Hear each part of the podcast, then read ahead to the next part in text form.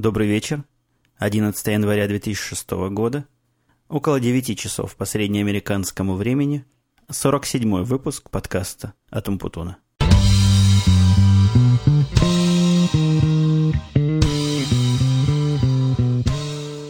Итак, сегодня у нас любопытное стечение обстоятельств, в результате которого мы несколько минут назад закончили записывать четвертый выпуск подкаста. Как писали в некоторых комментариях, как они его называли, Дима? Клон, клон. Кл- нет, клон это было в плохом смысле, а в хорошем смысле дочернего или отпочковавшегося подкаста «Янки после пьянки», и вот аппаратура оказалась настроенной. А мысли еще остались? Мысли в голове бурлят, выпитое немножко рассосалось, что более подходит нашему формату вот этого шоу. Прошлые мысли подходили больше прошлому шоу, а эти уже, которые остались для этого. И глупо такой возможностью не воспользоваться. Вот мы решили с Димой воспользоваться. Ну, надо еще раз поздороваться, хотя мы полчаса назад здоровались, и выглядит это как-то глупо для тех, кто нас слушал до этого. Но все равно. Скажи здравствуйте. Здравствуйте, здравствуйте.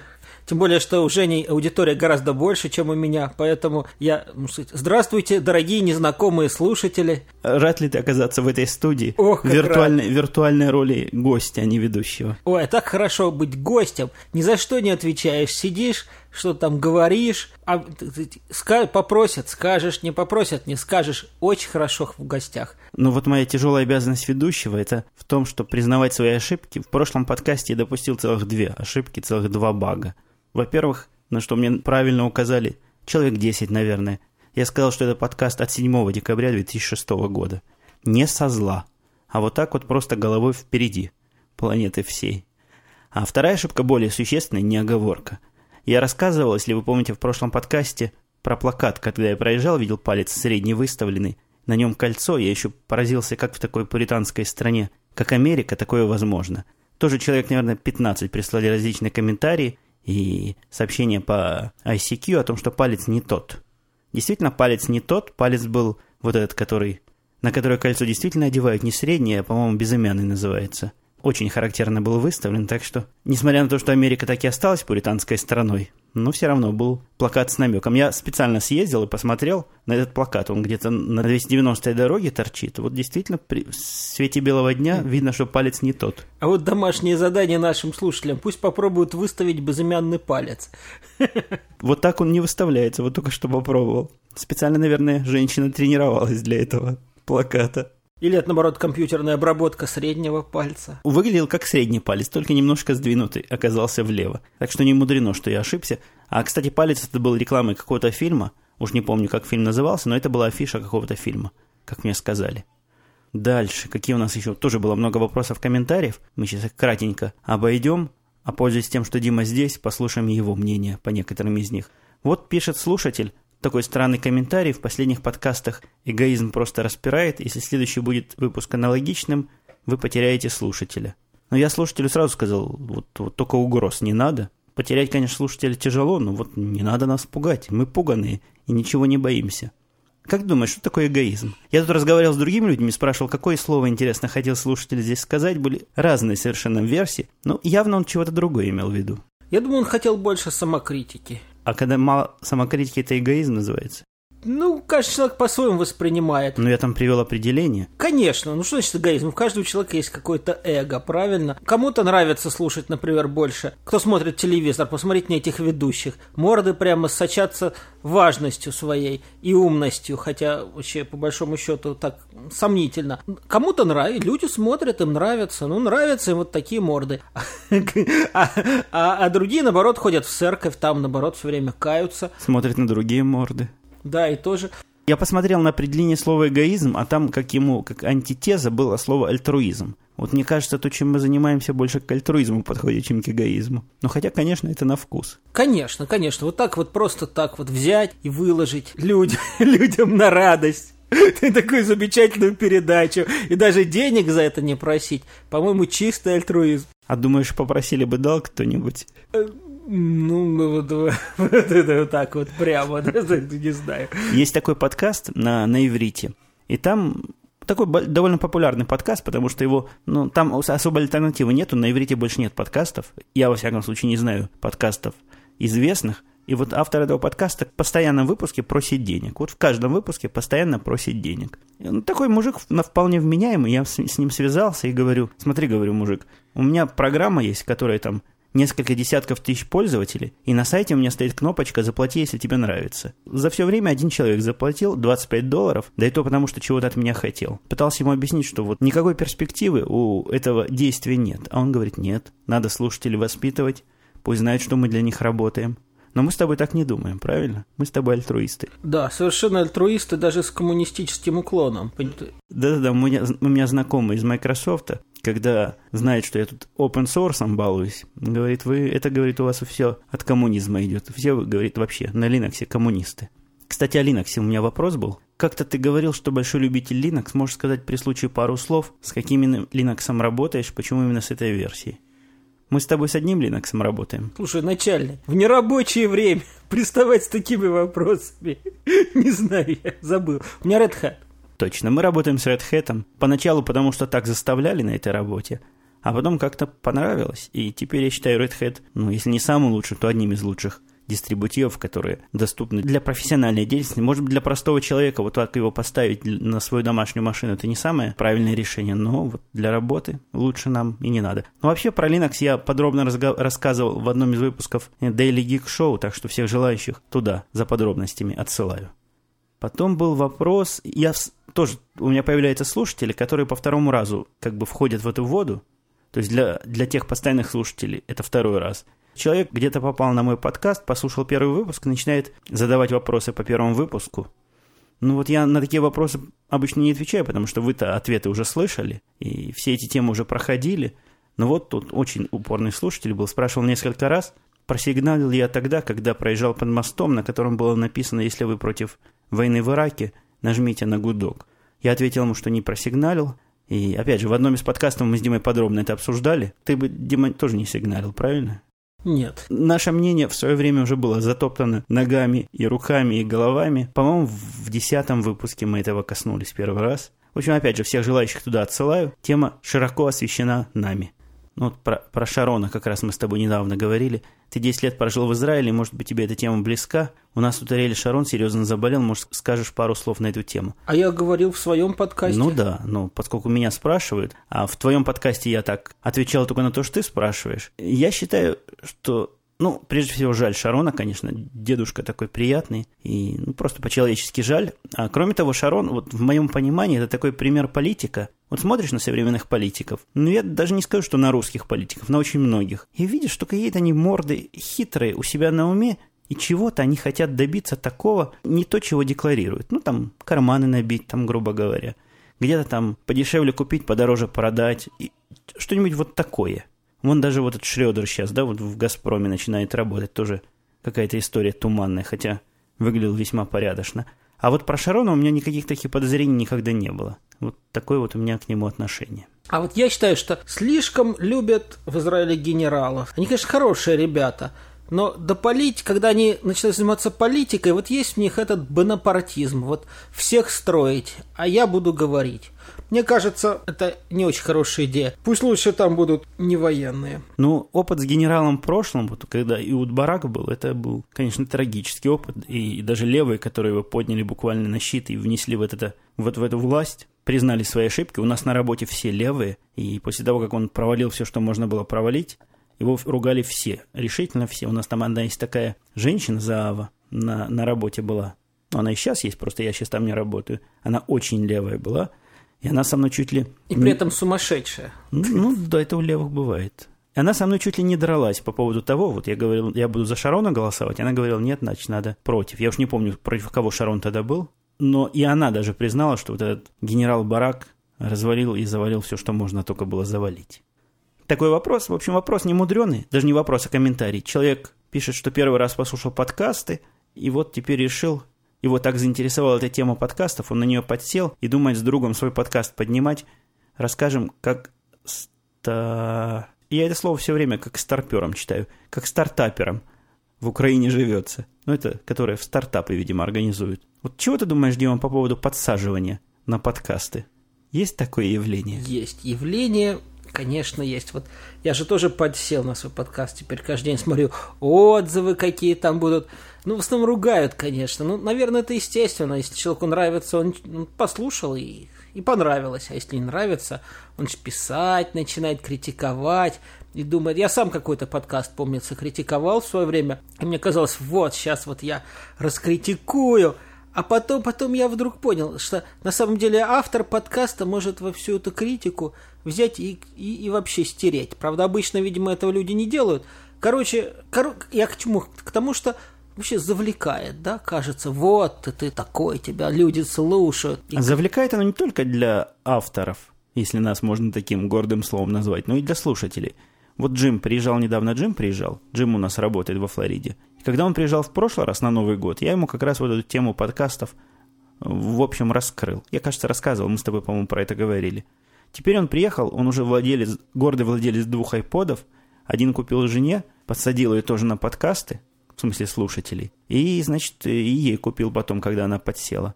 И теперь он только с ним ходит, прям как молодой. Дело, прям сказать, хорошее, потому что, на мой взгляд, потому что демократичное. Все радиостанции, они я так, у меня такое подозрение, что они под, под контролем под чьим-то. А подкасты, что, ну, файлик взял, выложил, и все. Что хотел, то и сказал. Да, нас, нас никто не контролирует. Пока.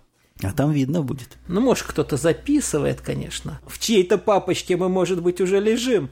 Ну, мало ли. В принципе, а в принципе, а вот кому мы вообще нужны, да? Мне тоже кажется, вот эта затея, допустим, прослушивание глобального телефонных разговоров, вот за что Буша ругали, какая-то совершенно идиотская затея по причине, я как человек, связан с обработкой больших массивов информации, ужасаюсь просто от задачи самой. Чем больше информации наберешь, чего ты с ней делать дальше будешь? Ты знаешь, есть две точки зрения, насколько я знаю. Первое, что они фильтруют на самом деле, а второе, что они вообще не всех прослушивают, а только определенных людей, которые, которые говорят за границей, причем не просто за границей, а с известными там личностями, там, со всякими...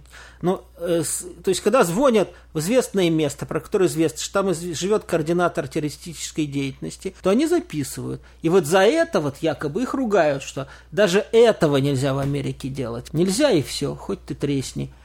Вот у меня тоже было так.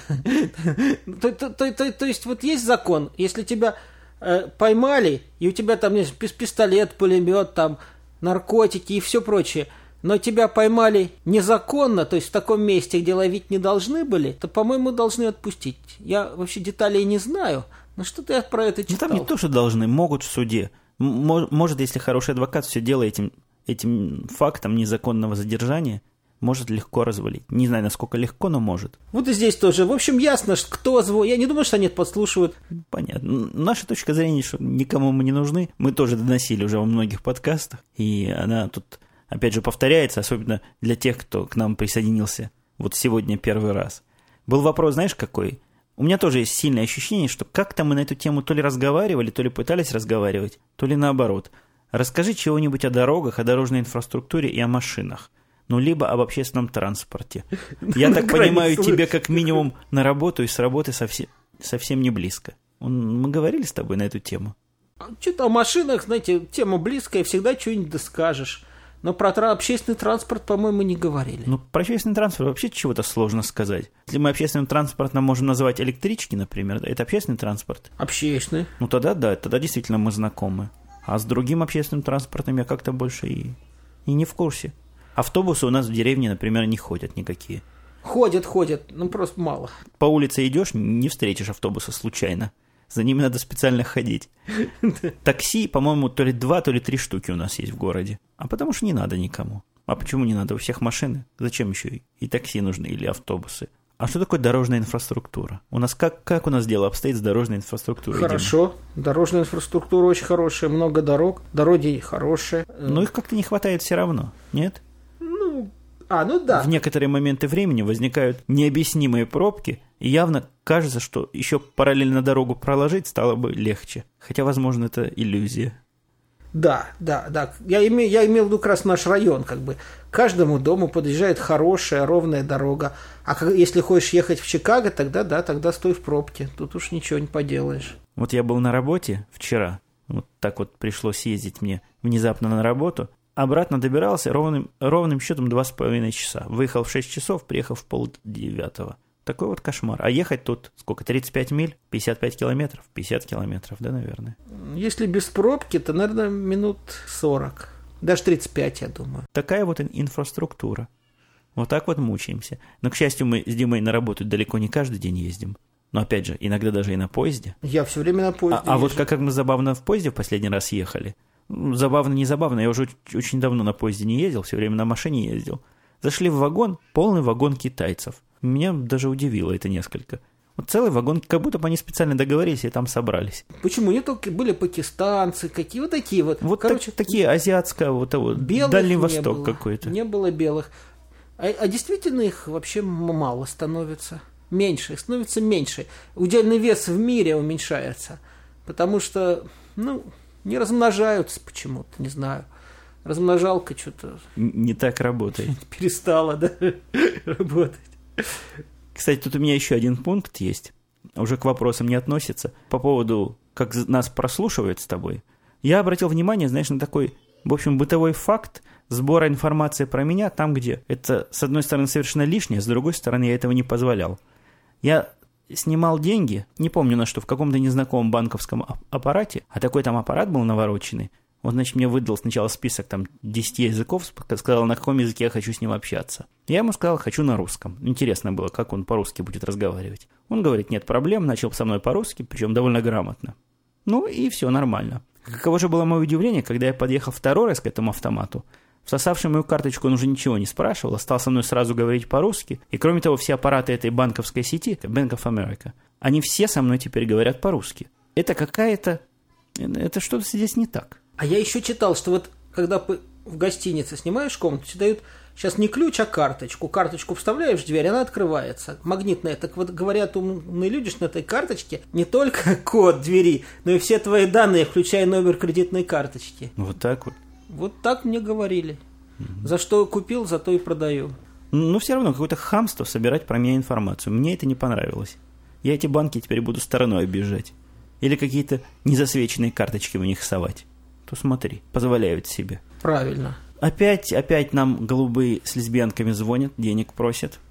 Говорят, да, вот только что звонили, вот пока мы с тобой записывали Янки после пьянки, Сережа рассказывал, ребенок наш. Они, причем на его имя звонят и говорят, они уже звонили неоднократно. Так это он где-то засветился. Но ты, ты спроси его как следует. Он не признается, не признается. Звонят, говорят, дайте денег. Мы говорят, у них такой подход, мы тут будем в вашем районе скоро. Не могли бы вы подготовить, значит, какие-нибудь пожертвования? Не обязательно деньгами, можно еще чем-нибудь другим на лесбиянок пожертвовать. И гомосексуалистов. А что, а что им надо вообще? Вот чем, чем им, им-то плохо? Чего им-то надо? Не знаю, не знаю. Какие у них притеснения? Ну да. Кстати, о просьбе денег. Я, когда с работы возвращался вечером, часов шесть же шел к машине, а там у нас вот, когда переходишь в этот Walker Drive, вот улочка есть такая, наверное, пройти метров 500 до стоянки, стоял на углу нищий. Нищий попросил у меня прикурить. Ну, попросил прикурить мою сигарету. Дал ему сигарету, зажег ему огонь, пошел дальше. Он бежал за мной вот до самой стоянки и просил дать ему еще чего-нибудь не уточняя, чего ему надо. Ну, наверное, денег просил. Но причем, знаешь, так культурно просил, вот без мата, без наездов. Возле самой стоянки только и отстал. Какие-то такие нищие навязчивые. Навязчивые, но, но не наглые, понимаешь? Есть какой-то баланс такой. Хотя на вид был босяк босиком. Мог бы по голове дать и кошелек забрать. Ну да, в середине, ну так, те, я имею в виду фи- города, да? физически, физически мог бы вполне. Ну, физи- физически ему за, за это посадят, так что у него не та специальность. Не та ориентация. Ну да, но мы, ты тоже мог бы, скажем, денег неплохо заработать, скажем, погрузков, по, по, погрузкой или разгрузкой ящиков. Но не, не зарабатываешь же, правильно? А зарабатываешь программированием. Не та специальность. А мы с тобой нищих обсуждали. Чего ты про нищих ты думаешь? Как-то вот я, меня тоже встречал одного нищего. Он у меня думал, сэр, говорит, я три дня ничего не ел. Дайте мне, значит, это. Я говорю, ну хорошо, я тебе дам. О, да, да, мне, говорит, 10, до, 10 долларов. Я там, а еще на кофе. Понимаешь, я сам-то, у меня тогда была такая зарплата, я в университете работал, что я, я сам никогда за 10 долларов не, не ел. У меня такие расходы я не мог потянуть. Я сказал, я тебе дам бутерброд. Он дал бутерброд, он с такой злобой его взял, швырнул в мусор, в мусорный бак и ушел. Вот собака. Бутерброд, небось, с собой сам же нес, чтобы самому и съесть. Да, себе на обед взял бутерброд. Такая вот буквально черная во всех смыслах неблагодарность. А еще вот странный какой-то метод. Мужика встретил, он прямо стоял, у него машина прям стояла, что-то мигала на дороге, и он просил его подвести и так прямо жестикулировал, такой в галстуке был одет, в ботинках дорогих. Ну, я не помню, почему вообще я в, те, в, в тех краях не особенно никого не подвозил. Мы тогда жили в Южном Чикаго, среди черных, много черных. Как-то ну, не знаю, думал, кто-нибудь подвезет. Но что самое удивительное, через некоторое время того же самого мужика на другом перекрестке в той же позе видел, у него опять машина стояла, мигала, а ведь это неспроста. Я, не, может, не может быть, чтобы у него все время, причем одет хорошо, машина ломалась на перекрестках. Это, видимо, это какой-то вид жульничества. Но какого, не знаю, потому что не взял его. Взял бы, узнал, тогда бы интереснее бы рассказал.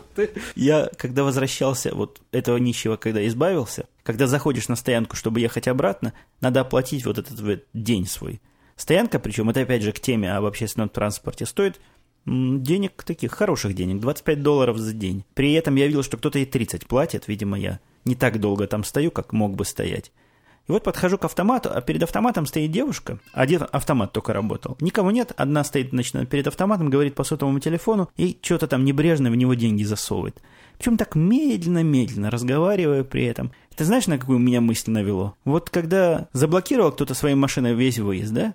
И сзади него пробка стоит там, я не знаю, на три улицы. Ни один ведь не бибикнет ему. А все вот будут стоять и ждать, пока он свое дело какое-то сделает или там, не знаю, с кем он разговаривает, поговорит. Это что такое вообще? Это воспитанность такая или это какое-то другое quality? Я думаю, тут несколько. Во-первых, привычка, у нас тут Midwest, Средний Запад, то есть привычка вообще людей ехать по прямой дороге. Вообще не при... они не привыкли, что людей может быть много. Если действительно вот какая-то машина стоит на дороге, то и за ней кто-то едет, он никогда не объедет, он будет стоять и ждать, пока она уедет. Вот такая ментальность здесь. Как бы, это вообще... Хотя сейчас уже довольно много машин, но они до сих пор, вот у них такая психология, что дорога должна быть прямая и ровная. Если какое препятствие, стой и жди. Во-вторых, видимо, отчасти и воспитанность. И ты понимаешь, какой-то парадокс. Я вот к чему клоню. Вот этот человек, который загораживает все движение, вот эта девушка, которая стояла, разговаривала по телефону, когда я за нее стоял, и там весь кипел, но пытаясь быть хорошим гаем слова и плохого не сказал.